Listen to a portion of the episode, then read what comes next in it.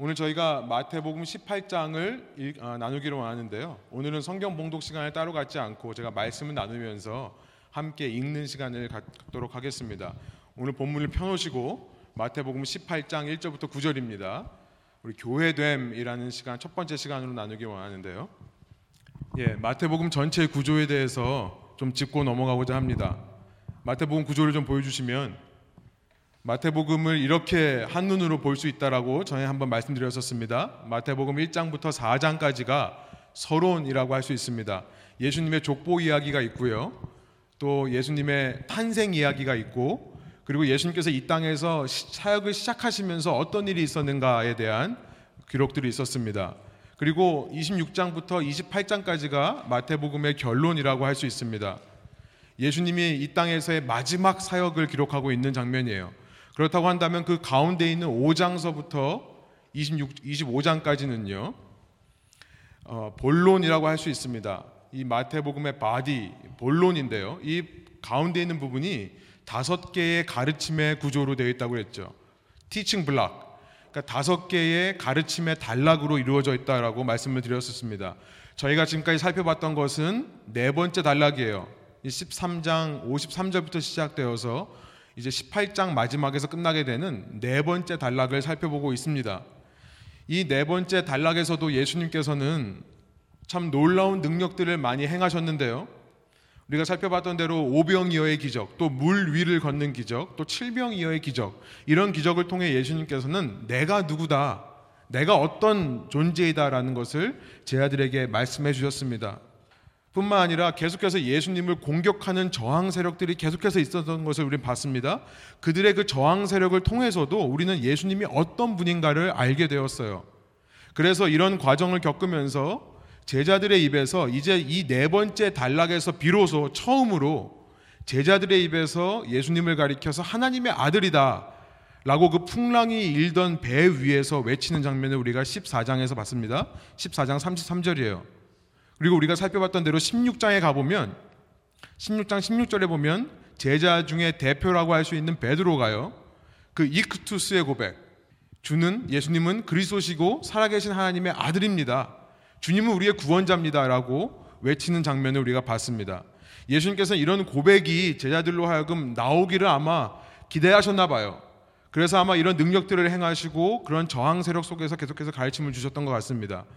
그들의 입에서 이런 고백이 나오자마자 예수님께서는 내가 바로 그 고백 위에 마치 예수님께서 이걸 위해 준비하셨듯이요. 바로 그 순간에 내가 너의 그 고백 위에 교회를 세울 것이다 라고 말씀하셨어요. 그리고 그 교회가 세워져서 음부의 권세가 이기지 못하게 할 것이다 라고 말씀하셨습니다. 16장의 내용이에요. 이후 17장에 가보면 예수님은 변화산에 올라가서 영광된 모습을 보여주셨다가요. 내려오셔서 이 땅에서 교회가 그렇게 음부의 세력을 이기기 위해 어떤 영적 전쟁의 삶을 살아야 되는가를 17장 후반부에서 말씀하셨습니다. 그리고 이제 18장에 와서 다시 예수님께서 그 말씀하셨던 교회에 대해 말씀하시는 거예요. 그렇게 예수님을 왕으로 영접하는 이 땅에 있는 제자들, 그들의 삶 위에 이루어지는 하늘의 통치, 예수님의 통치, 그 예수님의 통치를 대표하는 교회가 어떤 모습으로 세워질 것인가에 대해 18장에서 가르쳐 주시는 겁니다. 여러분, 교회란 사람의 건물이나 사람의 조직이 아니라는 것을 우리가 압니다. 예수님을 중심으로 모인 제자들 그 자체가 교회다라고 말씀을 드렸어요. 우리가 교회라고 하면 자꾸 건물을 떠올리지만요. 어떤 조직을 떠올리지만 우리 한 사람 한 사람이 교회인 겁니다. 그래서 교회라고 번역할 게 아니라 실은 회중, congregation이라고 이 에클레시아라는 말을 번역해야 된다고 말씀드렸습니다. 혹은 예수 공동체라고 할 수 있는 거겠죠. 그래서 우리는 18장을 통해 이제 어떤 사람들이 교회가 되는가, 어떤 사람들을 통해 이 땅에 교회가 세워지는가를 살펴보기를 원하고요. 나는 그러면 그런 교회 되기에 합당한 믿음을 가지고 있는가 점검하는 시간이 되기를 소원하는 것입니다. 그래서 나를 통해 주님의 아름다운 공동체가 이 땅에 세워지기를 위해 헌신하는 계기가 되었으면 하는 것입니다. 여러분 그리스도인의 구원은요. 개인적 차원의 구원이 아니라 공동체적인 구원이라는 것을 기억하시기 바랍니다. 다시 말씀드립니다. 그리스도인의 구원은 개인적인 차원에서의 구원이 아니라 공동체적인 구원을 그리스도인의 구원이라고 한다는 거예요. 성경은요, 한 개인이 구원받는 거에 대해 말씀하시는 책이 아닙니다. 나 혼자 예수님 열심히 믿고 열심히 잘 살다가 죽어서 천국 가는 것을 말하는 것이 성경적인 신앙이 아니라고 말씀을 드렸어요. 우리가 지금 구약을 성경 통독하고 있고요. 에스겔서를 봤습니다. 그리고 저희가 느헤미야서를 또 묵상하고 있습니다. 그런데 제가 이렇게 구약을 읽으면서 아 구약을 읽으면서 얻는 유익 중에 하나가 정말 공동체의 소중함이구나라는 것을 새삼 깨달았습니다. 여러분 구약을 읽어보시면요. 공동체가 하나님께 순종하는 것이고요. 공동체가 하나님께 심판을 받는 것이고요. 공동체가 포로 생활을 하는 거고 공동체가 포로 생활에서 귀환 오는 겁니다. 한 개인이 움직이는 것이 나오지가 않습니다. 특별히 우리가 마태복음을 살펴보면서 제가 천국에 대해서 자꾸 반복해서 말씀드리는 것이 있죠. 내가 그렇게 예수님을 주는 그리스도십니다. 다른 말로 말하면 주는 메시아십니다. 다른 말로 말하면 주님은 왕이십니다. 라고 고백할 때요. 그때 그 내 고백을 통해 내 삶에 하늘의 통치가 이루어지는 것이 천국이라고 말씀을 드리고 있죠. 그렇게 이 땅에서 천국의 현실을 미리 살아가다가 제자들은 마지막 날 주님 다시 오실 때 완성된 천국 안으로 들어가게 되는 것이 마태복음에서 말하는 천국의 개념입니다. 그런데 이렇게 마태복음에서 천국에 대해서 말씀하고 있는데 여러분 마태복음 어디를 봐도 그렇게 주님을 왕으로 고백해서 내 삶에 이루어지는 그 왕국이요. 한 개인의 삶이 아니에요. 공동체입니다. 늘 언제나 공동체인 거예요. 제자들의 공동체, 예수님을 중심으로 모인 공동체인 것을 우리가 발견하는 것입니다. 그리고 그 공동체는요, 신약에 가보면 신약 성경 전체에서 오직 교회라는 단 한 가지의 이름으로만 존재하는 것입니다.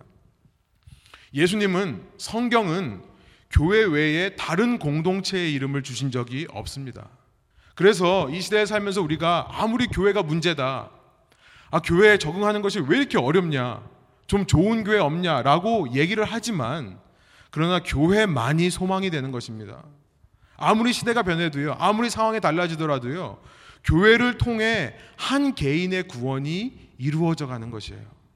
한 개인의 영적 성숙이 교회를 통해서만 일어나는 것입니다. 이것이 성경적인 신앙이라는 거예요. 그렇다면 교회는 그렇게 예수님을 중심으로 해서 모이기만 하면 교회가 되는 것인가? 여러분 우리가 18장을 통해 살펴보겠습니다만 아닙니다. 예수님을 중심으로 해서 모였다고 해서 교회가 되는 것이 아니에요. 그것은 세상에서 사교 클럽에 가입하는 방식이죠. 그 단체에 가서 등록하면 그 교회 일원이 되는 것. 성경에서 말씀하시는 교회는 그러면 어떻게 이루어지는가? 교회란 우리가 가는 곳이 아니라 되는 곳입니다. 되는 곳이에요. being church예요. attending church가 아니라 교회가 되는 것이라는 것을 예수님께서 18장에서 말씀하시는 것 같아요. 그래서 이 시리즈의 제목을 being church, 교회됨이라고 잡아봤습니다. 여러분 우리가 쉽게 어느 교회 다니세요? 이렇게 물어보죠. 여러분 이제 앞으로는 배우셨으니까 제게 배우셨으면 딴 데 가서 어느 교회 다니세요라고 물어보지 마시고요. 이렇게 물어보세요. 어느 교회세요? 주위 분들이 어느 교회 다니십니까 물어봐도요. 저는 레분 교회입니다. 이렇게 대답하시면 좋을 것 같습니다. 마태복음 속에서 계속 봐왔지만요. 예수님은 제자들을 모아놓고 그 제자들 앞에서 어떤 능력을 보여주시고 그냥 가르침만 주시는 것으로 교회를 이룰 수 있다라고 말씀하시지 않습니다. 예수님은요 그들과 함께 사시는 거예요. 그러면서 그들을 교회로 만들어 가시는 겁니다. 제가 목회를 하면 할수록 느끼는 것은 뭐냐면 신앙은요 아는 것이 많다고 해서 신앙이 있는 것이 아니더라고요. 지식이 많이 있다고 해서 신앙을 하는 것이 신앙생활 하는 것이 아니더라고요. 특별히 성숙이라 얘기할 때 아는 지식이 많으면 많을수록 사실은 부담이 되는 것이 성숙입니다. 내가 알고 있는 것, 내 속에 쌓아놓은 것들을 내 삶에서 소화시키지 않으면은 자꾸만 체하는 거예요. 자꾸 내가 아는 걸 가지고 판단하고 비판하고 정죄하게 되는 모습을 제 속에서 발견하는 것입니다. 성숙한 신앙이란 저는 그래서 책상 앞에서만 이루어지는 것이 아니라는 것을 말씀드리고 싶어요. 서로 적절하게 거리를 두고요. 서로 적절하게 종교에서 요구하는 어떤 요구만을 하는 것은요. 아무리 시간이 흘러도 신앙을 성숙하게 하지 못한다는 것입니다. 공동체 속에서 교회 속에서 서로 삶을 나누고요. 서로 사랑하고 헌신하면서 서로 뒤엉켜서 함께 굴러야 저는 그렇게 표현하고 싶어요. 공동체 안에서 우리가 함께 굴러야 그래야 우리의 모난 부분들이 깎여 나가고요. 그때 우리의 성숙이 이루어지는 것 같아요. 그래서 교회는요. 서로의 부족함이 전혀 이상하지 않은 공동체가 되어야 됩니다. 아직 나를 안 보여주고 있기 때문에 부족함이 안 보이는 거예요. 삶을 나누다 보면요. 그래서 힘들어요. 복잡합니다, 사실은. 어려워집니다. 그러나 그렇게 삶을 나누면서 모난 부분이 서로 깎여 나가는 거예요. 제가 성경 지식을 많이 쌓다 보니까 성경 지식만으로는 지혜가 있다라고 말할 수 없다는 것을 깨닫습니다. 저는 성경 지식이 주는 가장 위대한 지혜 중의 하나는 대인 관계에서의 지혜라고 생각합니다. 사실 그게 지혜인 것 같아요. 지식은 나만 소유하고 있는 거고 내가 소유하고 있는 지식이 사람과의 관계 속에서 나타날 때 저 사람은 지혜로운 사람이다라고 말하지 않습니까? 여러분 공동체를 통해 예수님을 알 뿐만 아니라 물론 우리가 예수님을 알아가는 것에서 끊임없이 계속 노력해야 됩니다. 그러나 아는 것만이 아니라 그 예수님을 알을 대인 관계에서 표현할 수 있는 것. 그래서 삶으로 섬기고 사랑하면서 함께 지어져 가는 공동체. 아, 저는 그런 공동체가 진정한 교회라고 믿습니다. 아무튼 제가 이 교회됨의 시리즈를 나누면서 여러분에게 소원하는 것은 뭐냐면 우리 속에 다시 한번 그런 교회에 대한 갈망과 소망이 생겨나기를 소원합니다. 바로 내가 그 한 교회의 지체가 되는 것이며 이 교회만이 내가 살 길이라는 사실. 이 교회가 옵션이 아니라 이 교회를 통해서만 내 구원이 완성될 수 있다는 사실. 이 교회를 통해서만 내가 예수님을 닮은 성숙을 이뤄낼 수 있다는 사실. 그것이 깨달아지는 시간이 되기를 소원하는 것입니다.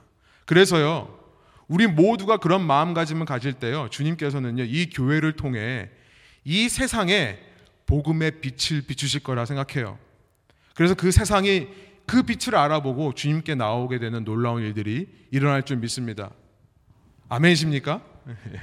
우리 그런 마음 가지고 우리 1절로 가서 한번 하나님 말씀을 함께 읽어보면서 말씀을 나누기 원합니다. 우리 1절 한번 한 목소리로 읽어볼까요? 그때에 제 아들이 예수께 나와 이르되 천국에서는 누가 크니까 1절이요 그때로 시작합니다.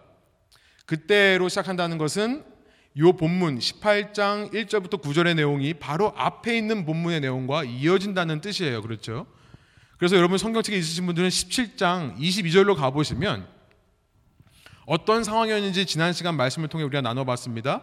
갈릴리라는 곳에 예수님과 예수님을 따르던 열두 제자뿐만 아니라 전부터 예수님을 따라다녔던 제자들까지 함께 모이는 장면으로 22절이 시작합니다.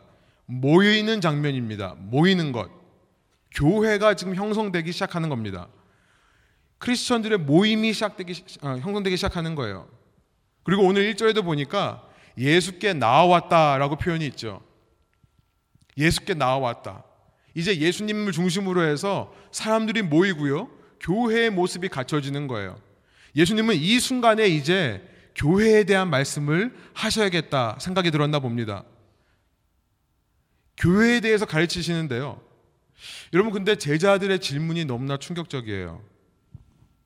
이들은 육체적으로는 지금 예수님 주위에 모여 있지만요. 이들의 마음, 이들의 영은요. 예수님이 생각하시는 교회에서 멀어도 너무나 멀리 있습니다. 1절 통해 알게 되는 거예요. 뭐라고 질문합니까? 천국에서는 누가 큰 자입니까?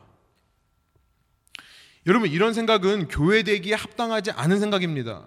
교회와는 너무나 거리가 먼 생각이에요. 사실은 이 생각은요. 세상적인 사고방식이죠. 철저한 세상의 논리입니다. 세상 기업에 가면 누가 더 큰 자냐? 매일매일 출근하면 그걸 물어봐요. 비즈니스를 해도 누가 더 큰 자냐? 사교 클럽을 가고 온라인, 온라인 커뮤니티에 등록을 해도요. 전부 등급을 매깁니다. 그렇죠. 학교에 가보면요. GPA 가지고 사람을 나, 또 차별하고 나눠요. 우리 시험이 끝난 대학생들, 그렇죠. GPA 갖고 자꾸 사람을 차별해요. 마치 고기에 어떤 등급을 매기잖아요. 우리가 맛있는 고기 뭐 USDA 뭐 Prime이 있고 그 밑에 뭐 Select이 있고 Choice가 있고 막 이게 있잖아요. 등급이요. 그런 것처럼 세상의 논리가 무엇인가? 사람들을 레벨별로 등급별로 나누는 것이 세상의 논리라는 거예요. 이런 마음으로는 결코 주님의 몸된 교회를 이룰 수 없습니다. 교회 안에 이런 세상의 논리, 이렇게 등급을 매기는 제도는 사라져야 됩니다. 없어져야 돼요. 예수님께서는 이렇게 몸은 모여 있지만 마음과 영은 교회로부터 먼 자들을 향해 이제 18장의 가르침을 주시면서 어떤 사람이 교회가 될 수 있는가? 맨 먼저 어린아이 같은 사람이 교회가 될 수 있다라고 2절 3절 말씀하십니다. 우리 한번 2절 3절 한 목소리로 한번 읽어 볼까요? 예수께서 한 어린아이를 불러 그들 가운데 세우시고 이르시되 진실로 너희에게 이르노니 너희가 돌이켜 어린아이들과 같이 되지 아니하면 결단코 천국에 들어가지 못하리라. 제 아들은 오해했어요. 제 아들은 오해했습니다. 천국이라는 말이 죽어서 가는 어떤 나라라고만 얘기를 한 거예요. 생각을 한 거예요. 아까 말씀드린 대로 천국은 예수님을 믿을 때 내 삶에 이루어지는 거죠. 내 삶의 지금 현재의 하늘 통치, 예수님의 통치가 이루어지는 것이 천국입니다. 그리고 그 천국의 삶이요, 대표적으로 교회라는 것으로 나타나요. 우리의 인생에 있어서요. 교회에서의 신앙생활로 나타나는 것입니다. 그런데 제 아들의 오해는 뭐였냐면 자신들이 모이기만 하면 그 천국이 자동적으로 이루어지는 거라고 생각을 한 거예요. 모이기만 하면 우리가 교회라고 오해를 한 것입니다. 아니요, 예수님은 분명하게 3절에서 말씀하세요. 뭐라고 말씀하십니까? 너희가 돌이키지 않으면, 너희가 돌이켜서 어린아이들처럼 되지 않으면, 너희는 절대 천국에 들어갈 수도 없다. 예수님께서 강조하십니다. 절대 결코 안 된다라고 말씀하세요. 절대 너희는 너희들이 돌이키지 않으면 어린아이처럼 되지 않으면 이미 이 땅에 임한 천국의 통치 속으로 들어올 수 없다라고 말씀하는 겁니다. 저는 제 아들이 이해가 가요. 이렇게 오해할 수밖에 없는 상황이기도 해요. 따지고 보면요. 예수님께서는 베드로의 그 익투스의 고백, 주는 그리스도시요 살아계신 하나님의 아들입니다라는 그 고백 위에 교회를 세울 것이다. 라고 말씀하셨으니까 다른 제자들이 듣기에는 마치 베드로가 최고인 것처럼 느껴질 수 있겠죠. 또 예수님께서 산에 올라가시면서 베드로와 야고보와 요한 셋만 데리고 올라가셨거든요. 나머지 아홉 명이 아 우리는 첫째가 아니라 둘째인가 보다. first가 아니라 second인가 보다. 라고 생각할 수 있는 것입니다. 예수님은 이제 곧 예루살렘에 가시면 죽임을 당하고 고난을 받을 것이다 말씀하셨는데요. 그러면 제자들 속에 당연히 그런 질문이 생기겠죠. 아니 예수님 그렇게 죽으시면 그러면 나머 그 예수님 안 계실 때 우리 중에 누가 리더의 역할을 해야 되는 겁니까? 아마도 그러다 보니까 서로 비교하게 되고요. 네가 먼저냐, 내가 먼저냐. 이제 우리가 복음서를 통해 보겠지만 계속해서 제 아들은 그거 갖고 싸웁니다. 네가 큰 자냐, 내가 큰 자냐 이거 갖고 싸워요. 우리 중에 누가 가장 위대한 사람인가를 궁금해 하는 거예요. 여러분 이것은 사실 우리 인간의 본성입니다. 여러분 솔직히 우리도 그러지 않아요? 어떤 모임에 가면 내가 이 모임에서 서열 몇인가 무의식 중에 계산하지 않습니까? 저만 그런가요? 죄로 인해 타락한 본성을 가지고 있는 우리는요 끊임없이 누군가와 비교를 하는 거예요. 끊임없이 비교합니다. 누가 더 큰 잔지를 생각해요. 그런 세상들, 그런 인간들이 모인 세상이기 때문에 어쩌면 등급별로 나누는 게 당연한 것 같습니다. 그러나 예수님은 분명하게 말씀하세요. 너희가 교회를 이루고자 한다면 먼저 돌이키라라고 말씀하세요. 교회를 이루기 위해 하나님의 하신 공동체를 이루기 위해 가장 먼저 우리가 해야 되는 것은 뭐냐면 돌이키는 겁니다. 돌이키라고 말씀하시는 거예요. 그렇게 비교하고 누가 더 큰 잔지를 따지는 너의 본성을 회개하라고 말씀하시는 거예요. 거기서 돌이켜라. 본성에서 돌이키는 회개가 없으면요. 교회가 될 수 없고 이 땅에 이미 임하신 하늘 통치 그 천국의 복을 경험할 수도 없는 것입니다. 회개하지 않으면요. 저희는 교회는 그렇다 치고 가정에서부터도 정말 그 천국을 누리며 살 수 없어요. 제 아내가 여기 있습니다만, 예, 아내가 왜 갑자기 여기 있죠? 하여튼, 예. 제가 죽지 않으면요. 제가 마음을 바꾸지 않고 내가 큰 자가 되려고 하는 생각을 버리지 않으면 둘 관계에서도 평안이 없는 겁니다. 하물며 교회 안에서는 말해서 뭐 하겠습니까? 그렇죠? 내 배우자, 내 자녀, 내 부모가 내가 회개하지 않으면요. 내가 예수님 믿기 때문에 받을 수 있는 유익을 못 받는 거예요. 먼저는 돌이키고 나서 예수님 그 다음에 말씀하세요. 어린아이처럼 되라. 이것은 성숙한 어른들에게 지금 미성숙한 어린아이 상태로 돌아가라 라고 말씀하시는 것이 아니죠. 물론 아이를 키다 키우다 보니까 아이들이 어른들보다 더 성숙할 때가 있어서 아이들에게 참 많이 배우기는 합니다. 깜짝깜짝 놀랄 때가 많아요. 어떻게 하는 것이 어린아이처럼 되는 것인가? 많은 사람들이 다양한 추측을 합니다. 아, 순진해지는 건가? 순수해지는 건가? 순종적이 되는 건가? 그런데 우리가 이렇게 많은 추측을 할 수 있지만요. 가장 확실한 답은 그 다음 절에 나오는 예수님 말씀 속에 들어 있어요. 어떻게 되는 것이 어린아이처럼 되는 것인가? 우리 4절 한번 같이 한 목소리 한번 읽어 볼까요? 그러므로 누구든지 이 어린아이와 같이 자기를 낮추는 사람이 천국에서 큰 자니라. 그러니까 어린아이처럼 된다는 것은 자기를 낮추는 것을 의미합니다. 그 이상도 이하도 아니에요.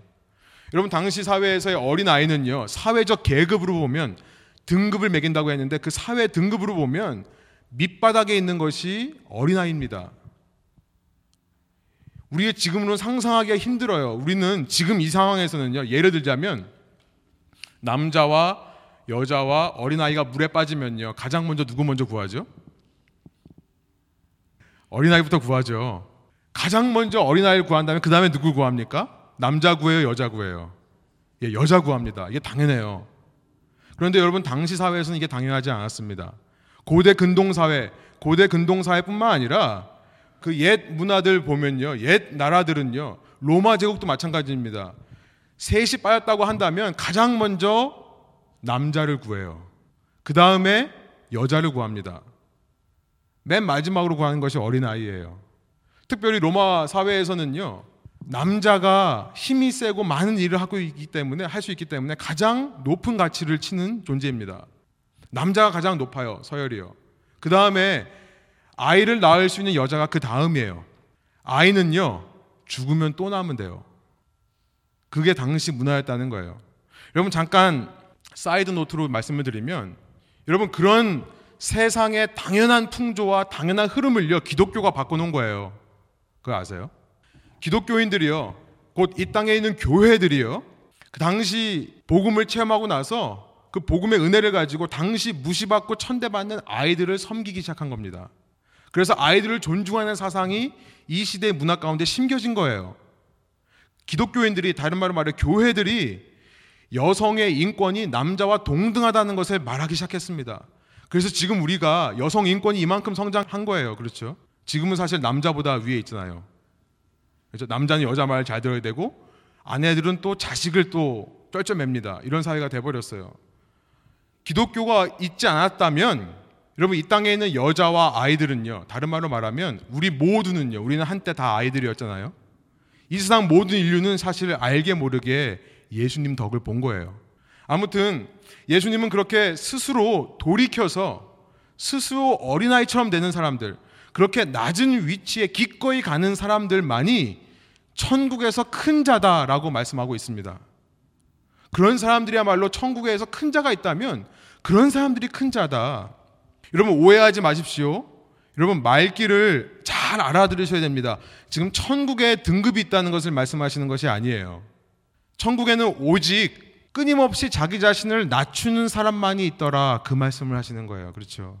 큰 자 작은 자 있다고 말씀하신 거 아니라 천국에 가면 오직 자기 자신을 낮추는 자들만이 그 천국의 삶을 살더라 그 말씀을 하는 겁니다.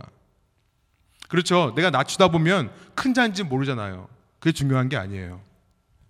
그래서 첫 번째로요. 이 말씀을 통해 1절부터 4절의 말씀을 통해 이 땅에서 교회를 이루기 위해 그렇게 예수님의 통치, 하늘 통치를 이루는 천국의 삶을 살기 위해 참된 교회가 되기 위해 어떤 요소가 필요한가? 우리 첫 번째 그 답을 이렇게 정리해 볼 수 있습니다. 본성을 돌이켜서 자신을 낮추는 모습이 필요하다. 크고자 하는 섬김을 받으려고 하는 인정을 받으려고 하는 손해 보려고 하지 않는 유익만을 구하는 나의 그 본성을 내려놓고요. 자신을 낮추는 모습. 인정받지 못한다 하더라도 아무도 보지 않고 인정해 주지 않는다 하더라도 하는 것, 손해를 보는 것, 예수님 때문에 마땅히 받아야 될 유익을 받지 않는 것, 그런 자들을 통해 교회가 이루어진다는 것입니다. 다른 말로 말하면 한마디로 겸손의 삶을 보이는 사람, 겸손의 모습을 보이는 삶을 통해 교회가 이루어진다는 것을 알 수 있습니다. 이것이 첫 번째 우리가 본문에서 받는 주님의 메시지인 줄 믿습니다. 두 번째로 보면요. 5절부터 7절에 두 번째 요소에 대한 말씀이 나와 있는 것 같은데요. 우리 5절 한번 한 목소리로 한번 읽어볼까요? 또 누구든지 내 이름으로 이런 어리 어린 아이 하나를 영접하면 곧 나를 영접함이니 이렇게 돼 있어요. 누구든지 예수님의 이름으로 어린 아이 하나라도 영접하는 사람은 예수님을 영접한 사람이다. 그러니까 예수님의 이름으로 어린 아이 하나를 영접해 줘라 그 말씀을 하는 거예요. 여러분 어린 아이를 영접한다는 것은 가장 작은 자, 가장 약한 자를 영접한다는 것은 모든 사람을 영접하는 것을 의미합니다. 그렇죠? 가장 낮은 자리에 있는 사람을 영접해 준다는 것은 그 위에 있는 사람들 당연히 우리가 영접하고 섬긴다는 의미가 되는 거죠. 중요한 표현이 뭐냐면 내 이름으로라고 말씀하시는 거예요. In my name.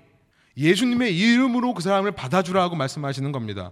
여러분 이름이라는 것은 이름 자체의 그 존재의 본질과 인격이 들어가 있는 것입니다.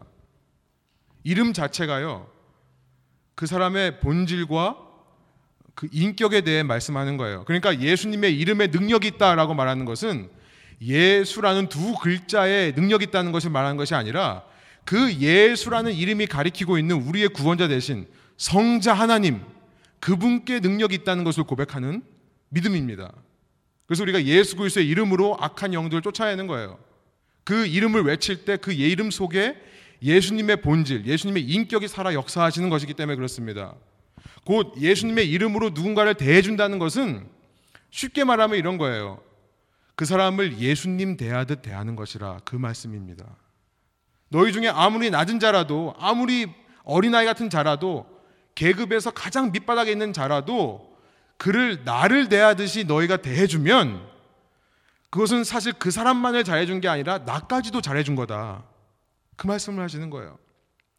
그러나 반대로 낮은 자라고 너희가 무시하면 네 밑에 있는 사람이라고 네가 깔보고 무시한다 그러면 그 사람만 무시한 게 아니라 나까지도 무시한 거다. 마태복음 25장에 보면 양과 염소의 비유가 있습니다. 다 아시죠? 영원한 하나님의 나라를 상속받을 사람, 이렇게 이 땅에서 천국을 살다가 마지막 날 영원한 나라를 상속받게 될 사람들을 양에 비유하고요. 그와는 반대로 영원한 형벌, 영원한 불에 들어가는 사람들을 염소에 비유하는데요. 양들에게 하시는 임금님의 말씀이 있어요. 여기서 말하는 임금님은 사실 예수님 자신입니다. 인자가 왕권을 가지고 올 때라고 되어 있어요. 그러니까 예수님 자신이 그렇게 임금으로 오신다는 거예요. 왕으로 오신다는 거예요. 그런데 그 양들에게 하시는 말씀이 뭐냐면 너희는 내가 배고플 때 먹을 걸 줬고 목마를 때 마실 걸을 줬고 내가 나그네 되었을 때 나를 영접해 줬고 내가 헐벗었을 때 옷을 줬었고 내가 아플 때 너희가 나를 돌봤고 감옥에 갇혔을 때 내가 나를 돌아봤다. 양들이 말합니다. 주님, 우리가 언제 그랬습니까? 우린 기억이 안 납니다. 그때 임금님께서 예수님께서 말씀하시는 거죠. 마태복음 25장 40절입니다. 임금이 대답하여 이르시되 내가 진실로 너에게 이르노니 너희가 여기 내 형제 중에 지극히 작은 자 하나에게 한 것이 곧 내게 한 것이니라 하시고 반대로 염소들은요. 우리가 언제 안 그랬습니까? 라고 말씀하시니까요. 45절에 이렇게 말씀하세요. 내가 진실로 너에게 이르노니 이 지극히 작은 자 하나에게 하지 아니한 것이 곧 내게 하지 아니한 것이니라 하시니. 중요한 표현이요. 40절에 보니까 여기 내 형제 중에라고 되어 있습니다. 여기 내 형제 중에 지극히 작은 자에게 한 것이 나에게 한 것이다. 예수님의 형제라는 것은 예수님을 왕으로 고백하는 제자들을 말하는 것입니다. 곧 예수님의 이름으로 모인 사람들, 그 사람들에게 너희가 잘해주면 그 이름 때문에 나에게 잘해준 것이 되는 거고 예수님의 이름으로 모인 사람들에게 너희가 잘해주지를 않으면 날 잘 대해주지 않은 거다. 여러분 그렇죠. 우리가 예수님의 이름으로 모여 있으면요, 우리가 무엇을 하든지 다 그 영광이 그 결과가 예수님께 갑니다. 그렇죠. 우리가 이렇게 만나서요, 교회에서 이렇게 있지만요, 주중에 우리가 만난다 하더라도 우리는 예수님의 이름으로 만나는 거예요. 그러면 우리가 말하고 행동하는 모든 것이 다 예수님께로 가는 거예요. 제가 아이들을 키우면서 아이들이 하는 걸 보면 부모를 알 수 있다는 말에 100% 동감합니다. 100% 동감해요. 제 아들 주원이가요. 요즘 자꾸 주아를 혼내요. 근데요, 제가 정말 인정하고 싶지 않은데요. 주아를 혼내는 모습이 딱 제 모습이더라고요. 그러니까 제가 주아를 혼내는 걸 보고 얘가 이제 따라하는 거예요. 정말 부인하고 싶은데 그 아이를 보면 제 모습이 보여요. 그러니까 여러분 오늘 예배 끝나고 친교실 가졌는데 만약에 여러분 다 보는 앞에서 제 아들 주원이가 주아를 혼내고 있다. 여러분 그 순간에 주아만 혼나는 게 아니라 저도 같이 혼나고 있는 거예요. 그렇죠. 그렇습니다. 예수 믿는 사람이요. 지극히 작은 자에게 하는 태도를 보면 그 모든 영광과 혹은 그 모든 비난이 다 예수님께 간다는 거예요. 예수님을 믿는 자로서 가장 두려운 것이 뭔지 아십니까? 나 때문에 예수님이 비난받는 거. 가장 두려운 것입니다. 내가 만약에 작은 자라도 예수님을 생각하고 예수님 대하듯이 대해주면 그 모든 영광이 예수님께 가요. 역시 믿는 사람은 다르구나. 그러나 그 정반대가 될 수도 있다는 거예요. 제가 한때는 또 어, 전에는 식당에서 아르바이트를 하면서 또 지금 약 배달을 하면서 느끼는 것이 있습니다. 제가 이제 지난 주에도 제가 어, 제 딸을 데리고 가지 않았던 아파트에 처음으로 이제 딸을 한번 데리고 왔는데요. 놀래세요. 제가 대학생인 줄 알았대요. 예, 할머니들이요 이러세요. 어우 청년 너무 잘 생겼어. 저한테 그러세요. 예, 별로 안 좋아하시네요. 근데 그 다음에 뭐라고 하시냐면 사인해 주세요. 그러면 어디 안 보여 이러세요. 예. 예, 눈도 안 보이시면서 그렇게 저를 못 알아보시거든요. 그러니까 제가 청년인 줄 알았대요. 딸을 데리고 하니까 너무 놀래서요. 근데 제가 좀 웃긴 게 그냥 이렇게 가면 청년처럼 보니까 사실은 막대하실 때가 많아요. 지난주에도 저한테 저의 보는 앞에서 약을 발로 차시더라고요. 어떻게 될지 모르겠어요. 그런 분들을 보면. 근데 너무 마음이 안타까운 거는 그분 집에 십자가가 걸려 있고요. 성경책이 펴 있어요. 어, 저는 그분이 제가 목사라는 사실 절대 모르셨으면 좋겠어요. 나중에 얼마나 상처를 받으실까, 얼마나 후회하실까, 얼마나 창피하실까. 우리가 신앙인으로서 하는 모든 것이 다 예수님께 간다는 겁니다. 그래서 여러분 6절에 보니까요. 정반대의 일이 일어났을 경우에 그 경우에 대해서 예수님이 6절에 이런 말씀을 하세요. 우리 한번 한 목소리 읽어볼까요? 누구든지 나를 믿는 이 작은 자 중 하나를 실족하게 하면 차라리 연자 맷돌이 그 목에 달려서 깊은 바다에 빠뜨려지는 것이 나으니라. 연자 맷돌이라고 번역된 이 말을 원어로 보니까요. 이것은 당시 곡식 가루를 이렇게 빻는 돌멩이에요. 그 돌멩이 두 개를 놓고 이렇게 돌리면 우리 맷돌 간다고 하잖아요. 그런데 여기서 사용된 이 말은요. 작은 맷돌이 아니라요. 원어로 보면 여기 당나귀 덩키라는 말이 들어 있습니다. 그러니까 정확한 번역은 당나귀 맷돌이라고 해야 돼요. 당나귀 맷돌. 그래서 영어 번역에서는 그냥 당나귀 맷돌이라고 안 하고 의미를 살려서 great millstone, 큰 밀스톤이라고 번역을 했습니다. 이건 뭐냐면요. 보여주시면 이런 거예요. 이런 겁니다. 돌멩이 중간에 구멍을 내서요. 거기에 나무를 끼웁니다. 그래서 이 나무 한쪽 끝을 이제 덩키가 당나귀가 매고 돌게 해요. 다음 그림을 보여주시면 그런 그림이 있죠. 그러면 이제 이 돌멩이를 큰 걸 매면서 돌아다니면 이제 그 사이에 있는 곡식들이 다 가루로 빠지는 겁니다. 이것이 연자 맷돌이에요. 예수님께서 지금 뭐라고 하십니까? 이 작은 자 중에 나를 믿는 이 작은 자 중에 하나도 실족하게 하는 사람은 차라리 이 연자 맷돌 구멍 나무 빼고 거기다가 자기 머리를 집어넣고 그리고 바다에 뛰어드는 게 낫다. 그 말씀을 하시는 거예요. 그 사람을 실족하게 하는 것은 곧 나에게 실족하는 것과 마찬가지이기 때문에 너희의 구원자 된 나를 실족하게 하는 것은 그것보다는 차라리 니네가 그 뛰어든 게 낫다라고 얘기를 하시는 거예요. 여러분 우리가 또 오해하면 안 됩니다. 이 말귀를 잘 알아들어야 돼요. 말에도 길이 있거든요. 말귀를 잘 알아들으셔야 되는데요. 이것은 차라리 자살하는 게 낫다라고 말씀하신 것이 아닙니다. 어서 그런지 모르겠는데 괜히 이 자살에다가 이 말씀 갖다가 하시는 분들도 있더라고요. 유대인에게 바다라는 것은 악을 상징하는 거예요. 그래서 이제 계시록 21장에 가면요. 그 유대인의 사고 방식에 이렇게 꽉꽉 차 있던 사도 요한이요. 마지막 새 하늘과 새 땅을 보면서 거기에 바다가 없다라고 그래요. 21장 1절이거든요. 바다가 없다고 합니다. 그러니까 바다란 악을 상징하는 거예요. 그렇게 바다는 언제나 두려움의 대상이고요. 유대인에게 있어서 바다에 빠져 죽는 것은 그냥 죽음이 아니라 하나님으로부터 버림을 받는 것까지 의미를 했습니다. 그러니까 지금 무슨 말씀을 하는 거냐면 차라리 그렇게 죽는 게 낫다라고 말씀하는 게 아니라 그렇게 작은 자, 특별히 믿음 안에서 교회 안에서 만나는 사람을 실족하게 하는 것은 그만큼 하지 말아야 된다라고 지금 말씀하시는 거예요. 그만큼 그 사람에게 죄 지을 뿐만 아니라 나에게 짓는 죄다. 그만큼 이것은 심각한 거니까 너가 나와 관계가 끊어지지 않으려면 그런 일을 하지 말아라라고 강력하게 말씀하시는 예수님의 의도인 것입니다. 깨어 있으라는 거죠. 실족하기가 너무 쉬우니까요. 우리 7절 한번 한 목소리 읽어 볼까요? 실족하게 하는 일들이 있음으로 말미암아 세상에 화가 있도다. 실족하게 하는 일이 없을 수는 없으나 실족하게 하는 그 사람에게는 화가 있도다. 우리가 사는 세상은 타락한 인간들이 사는 세상이기 때문에요. 끊임없이 비교하고 등급을 나누는 세상이기 때문에요. 또 이 세상을 주관하는 세상의 어둠 주관자들이 있습니다.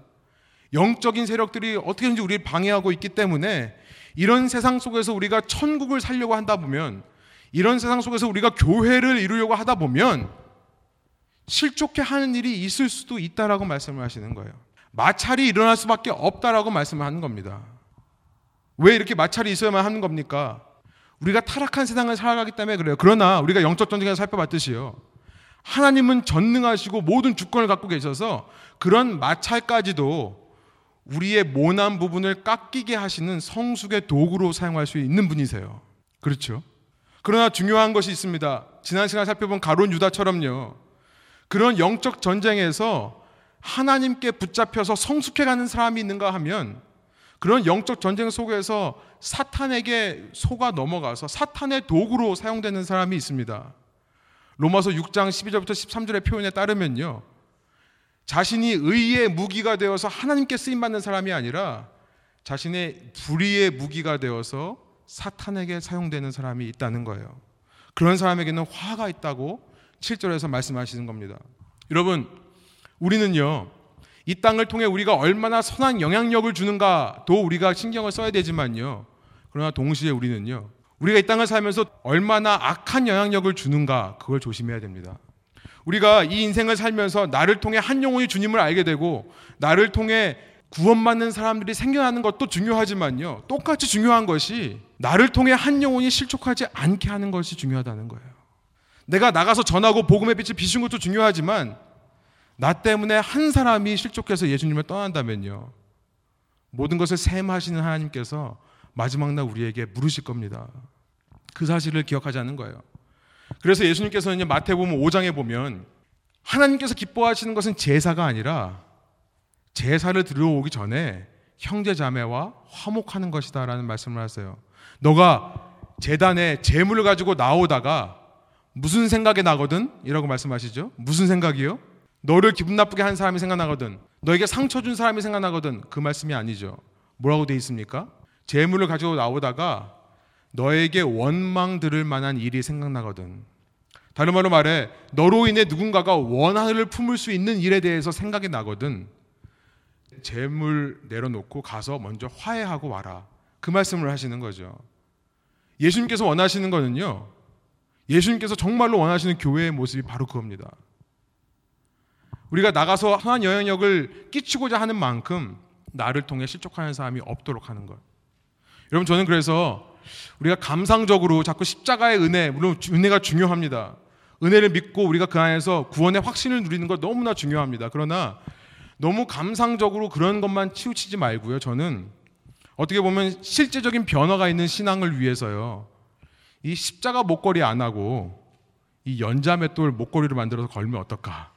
누군가가 한번 나중에 그런 아이디어 있으시면 한번 만들어 주시면요. 제가 목걸이를 안 하는데요. 그 차고 달릴 의향이 있습니다. 차고 다니면서 늘 점검하는 거예요. 나의 말과 행동을 통해 혹시라도 누군가가 실족하지 않을까. 그 노력도 중요하다는 것입니다. 두 번째로 이 땅에 참된 교회를 이루기 위해 필요한 요소가 무엇입니까? 작은 자라도 우리가 얼마든지 무시할 수 있고 우리가 얼마든지 관심을 안 둘 수 있는 사람이라 할지라도 그 사람을 예수님 대하듯 대하는 것. 여러분 작은 자라도 예수님처럼 대한다는 말은 뭐냐면 모든 사람을 다 그렇게 대한다는 거예요. 그렇죠? 모든 사람을 예수님처럼 대해주는 것. 혹시라도 그가 넘어지거나 나 때문에 실족하지 않을까 주의하는 것. 한마디로 말하면 참된 섬김입니다. 서빙의 삶을 사는 것. 여러분 특별히 저희 교회가 아까 기도해 주셔서 너무 감사한데요. 저희 청년들을 섬기는 교회 되기를 원합니다. 이민 사회에서 가장 소외되는 사람들이 누군가 생각해 보면요. 사실 청년들이에요. 특별히 이민 교회에 있는 한어권 청년들이요. 이들은 한인도 아니고 미국인도 아니고 중간에 끼인 세대로서요. 사실은 어른들이 보기에는 좀 이따 떠날 사람, 교회에 별로 도움이 안 되는 사람일 수 있습니다. 어떻게 보면 우리의 가장 낮은 자들 중에 하나일 수 있어요. 그러나 저희 교회는요, 그 청년들을 예수님처럼 섬겨주는 교회가 되기를 원해요. 저희 교회가 어떤 이벤트나 행사를 통해 섬겨주는 것만이 아니라 우리 각자가요. 우리 각자가 청년들을 품고요. 그들이 안 나오면 왜 안 나오는가 관심을 갖기 원합니다. 그들이 교회를 떠나면요. 아, 쟤는 그냥 안 나오나 보다 이러는 게 아니라 왜 안 나오게 되는지를 정말 마음 아파하면서 함께 기도하며 찾아가서 얘기하고 상담해주는 그런 저희 교회가 되었으면 좋겠습니다. 이 실족하는 것에 대해서 계속해서 본문은요, 8절 9절에 말씀하는데요. 너 육체 중 하나가 범죄하게 하거든, 이 범죄하게 하거든이라는 말이 8절 9절에 나오는데요. 사실은 이것이 우리가 6장 6절 6절과 7절에서 본 것처럼 그 넘어지다, 그 실족하다라는 말과 똑같은 동사입니다. 똑같은 말이에요. 그러니까 사실은 내 손이나 내 발이 실족하게 하거든 이렇게 번역을 해야 돼요. 같은 동사거든요. 계속해서 실족에 대해서 말씀하시는데요. 이 말씀을 통해 우리는 이제 세 번째 요소를 살펴볼 수 있습니다. 먼저 우리가 한번 하나님 말씀을 마지막으로 한번 읽어볼까요? 8절 9절의 말씀입니다. 함께 읽도록 하겠습니다. 만일 내 손이나 내 발이 너를 범죄하게 하거든 찍어 내버리라. 장애인이나 다리 저는 자로 영생에 들어가는 것이 두 손과 두 발을 가지고 영원한 불에 던져지는 것보다 나으니라. 만일 내 눈이 너를 범죄하게 하거든 빼어 내버리라. 한 눈으로 영생에 들어가는 것이 두 눈을 가지고 지옥불에 던져지는 것보다 나으니라.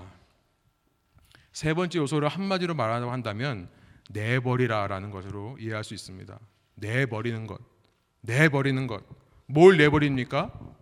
개인적인 차원에서 내버릴 것이 있습니다.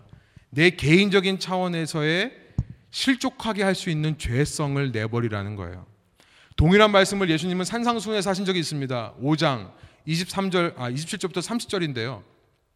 나중에 시간 되시면 한번 보시기 바랍니다.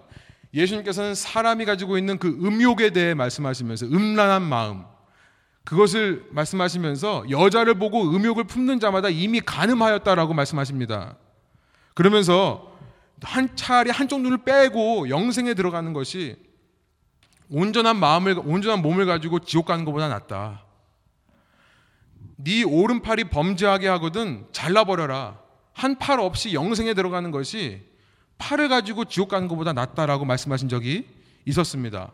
역시 말귀를 잘 알아들으셔야 됩니다. 실제로 손발, 눈을 빼버리라는 말씀이 아니죠. 그 죄성을 숨겨두지 말라라고 말씀하시는 거예요. 그 문제를 반드시 짚고 넘어가라고 말씀하는 겁니다. 너의 그 문제를 드러내서 그것을 뽑아내기 위해 노력해라. 히브리서 12장 4절의 표현에 의하면 피 흘리기까지 싸우라. 그 죄와 피 흘리기까지 싸우라는 말씀을 하시는 겁니다. 우리 개인적인 레벨에서요. 내 속에 있는 이 죄성을 뽑아내기 위해 노력을 하는 것입니다. 팔을 잘라내는 그런 심정을 가지고요. 그런 결단을 가지고요. 그러나 동시에 이 말씀은요. 공동체적인 레벨에서도 이 말씀을 이해해야 됩니다. 어떻게 우리가 이 땅에 교회를 이룰 수 있는가?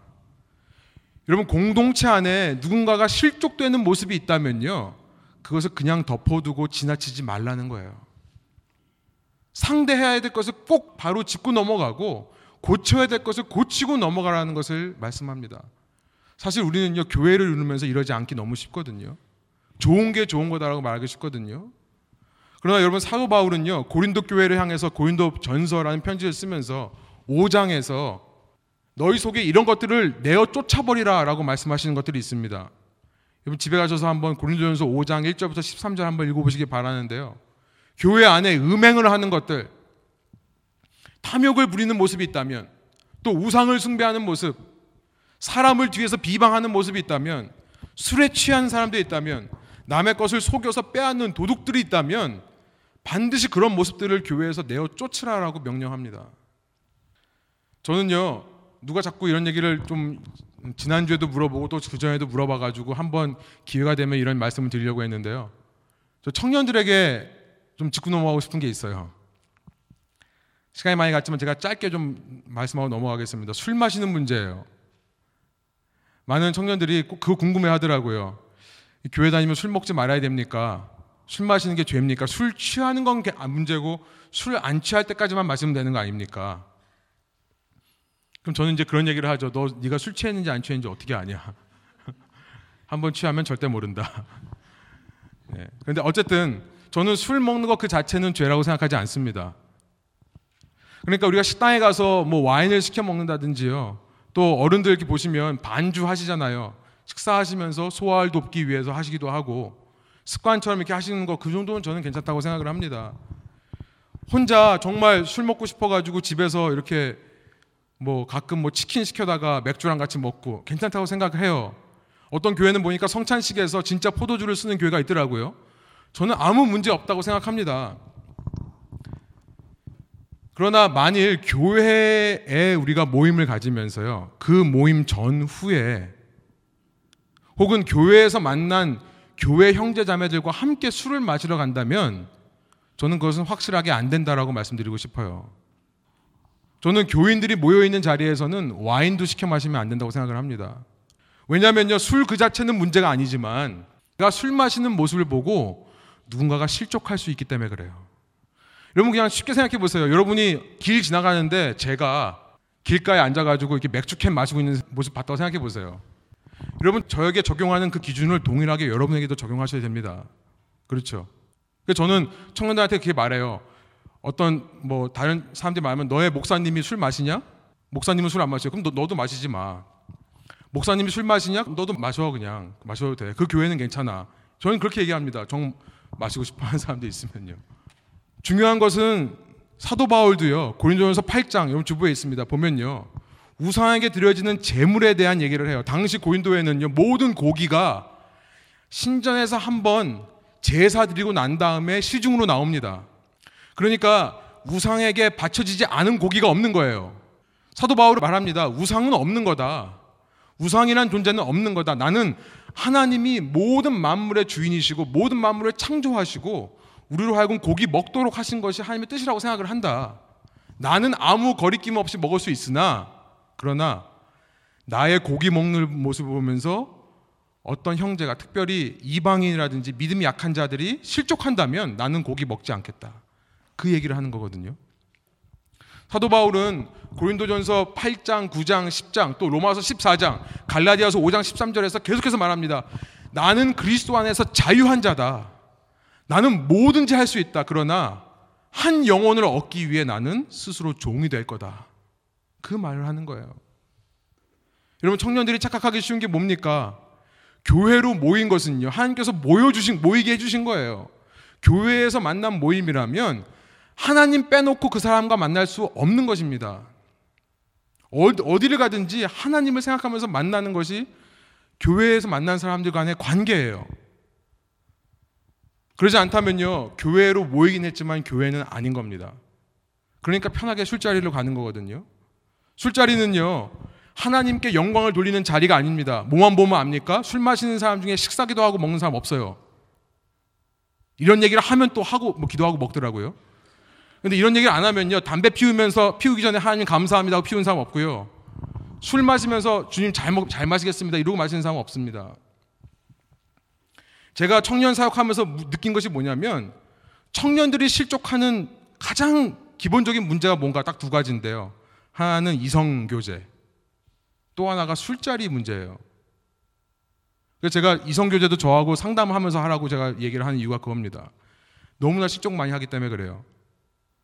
술자리에서부터 꼭 무슨 일들이 시작합니다. 꼭 술자리에서부터 문제가 시작이 돼요. 그렇죠. 하나님 영광을 돌리기 위해 모인 것이 교회인데요. 하나님의 영광을 안 모이는 자리에서 모이다 보면요. 하나님께서 막으세요. 그 무슨 일이 일어날 수밖에 없는 거예요. 여러분 이것이 단지 술 먹는 문제이겠습니까? 그러니까 그 문제에만 국한되는 일이겠습니까? 이 시대에 세상적인 문화, 세상적인 가치가요. 우리 개인적인 레벨로 보면 우리 마음 생각 속에 얼마나 말이 자리 잡고 있는지 몰라요. 그것들을 내어 쫓는 노력이 필요하다는 거 말씀하시는 겁니다. 내 개인적인 레벨뿐만 아니라 공동체적인 레벨을 봐도 교회 안에 세상적인 문화와 세상적인 가치가 들어와 있는 것이 있다면 그것을 정화하기 위해 노력을 하라는 것입니다. 그러지 않다면 그런 교인들을 통해 참된 교회의 모습, 천국의 모습이 있을 수도 없다는 것을 말씀합니다. 세 번째 요소, 한마디로 말하면 절제하는 모습입니다. 두 가지 레벨에서요. self control. 내 자신을 절제하는 것뿐만 아니라 community control. 공동체에서 우리가 선을 그어 놓고 원칙들을 세워 놓고 그 원칙을 넘어가지 않기 위해 서로 노력하는 모습이 필요하다는 것입니다. 이 community control에 대해서는 이제 18장 다음에서 더 자세하게 나오니까 그때 말씀을 나누도록 하겠습니다. 말씀을 정리해 볼게요. 예수님께서 이 땅에 구원을 이루시는 방법인 뭐냐면요. 예수님께서 이 땅에 구원받는 사람들을 더하시는 방법은 뭐냐면 복음 안에서 각 개인이 십자가와 부활의 그 은혜를 체험해서 거기서 멈추는 게 아니라요. 그들을 혼자 두지 않으시고 이 땅의 천국 공동체인 교회에 소속시키게 하셔서요. 그 교회를 구원하시는 겁니다. 한 개인이 십자가의 은혜와 부활의 감격을 체험했다고 해서 끝나는 게 아니라 그것을 통해 그들을 교회로 부르시고요. 그 교회를 구원해 가시는 거예요. 그런데 그 공동체는 단순히 모이기만 하면 되는 것이 아니라는 사실을 우리는 깨닫습니다. 사람을 끌어모으기만 하면 되는 것이 아닙니다. 교회를 이루는 각 사람에게 참된 교회 되기 위한 노력이 필요하다는 거예요. 제가 이 말씀을 전하면서 누군가를 비판하고 정죄하고 싶은 마음이 없습니다. 전혀 없습니다. 그런 마음이 있는 게 아니라 우리 모두 각자가 이것을 해야 되는 일인 줄 믿습니다. 첫 번째는 뭐냐면 우리 스스로 낮아지는 겁니다. 예수님처럼요. 세상 모든 부귀영화와 번세를 버리고 낮아지시되 종처럼 낮아지셔서 우리를 위해 죽으러 오신 그 예수님처럼요. 낮아지는 거예요. 내가 섬김받고 유익받고 인정받는 곳으로 가기를 거부하고요. 내가 섬겨야 되는 곳으로, 내가 손해를 보는 곳으로, 내가 인정받지 못하는 곳으로 자발적으로 가는 것입니다. 낮은 대로 가는 섬김이 없다면 그것은 결선 교회가 아니라는 사실을 기억하시기 바랍니다. 그리고 두 번째, 우리 중 작은 자라도 실족하지 않도록 보살피고 관심을 갖는 책임이 필요합니다. 섬김이 필요한 거예요. 그러면서 누군가를 실족하게 할 수 있는 나의 이 나쁜 성향, 나의 죄성과 끊임없이 싸우고요. 공동체의 레벨에서 그 원칙들을 지키며 선을 지키며 그것에 순종하고 따라줄 것을 헌신하는 마음이 필요한 것입니다. 여러분 이제 3주만 있으면 저희 교회가 개척된 지 3년이 됩니다. 3주만 있으면요. 3년 동안 돌아보면서 참 너무 감사한 것이 많아. 정말 너무나 감사합니다. 정말 감사한 것들이 많아요. 그러나 앞으로 우리가 노력해야 될 부분들도 보입니다. 저희 속에 이제 3년이 되어서 4년차가 되고 이제 개척교회라는 딱지를 띄는 이 시간이 올 때에 저희 속에 이런 새로운 결단이 있었으면 좋겠어요. 주님 앞에서 주님 제가 더 낮아지겠습니다. 제가 더 섬기겠습니다. 제가 더 절제하겠습니다. 그럴 때 이 공동체를 통해 주님께서 이루시고자 하는 일들이 귀하게 감당될 줄 믿습니다. 함께 기도하시겠습니다. 우리 시간 말씀을 기억하시면서 주님께서 여러분에게 주시는 그 음성대로 우리가 주님 앞에서 결단하는 시간을 조용히 침묵하며 갖겠습니다. 함께 기도하시겠습니다.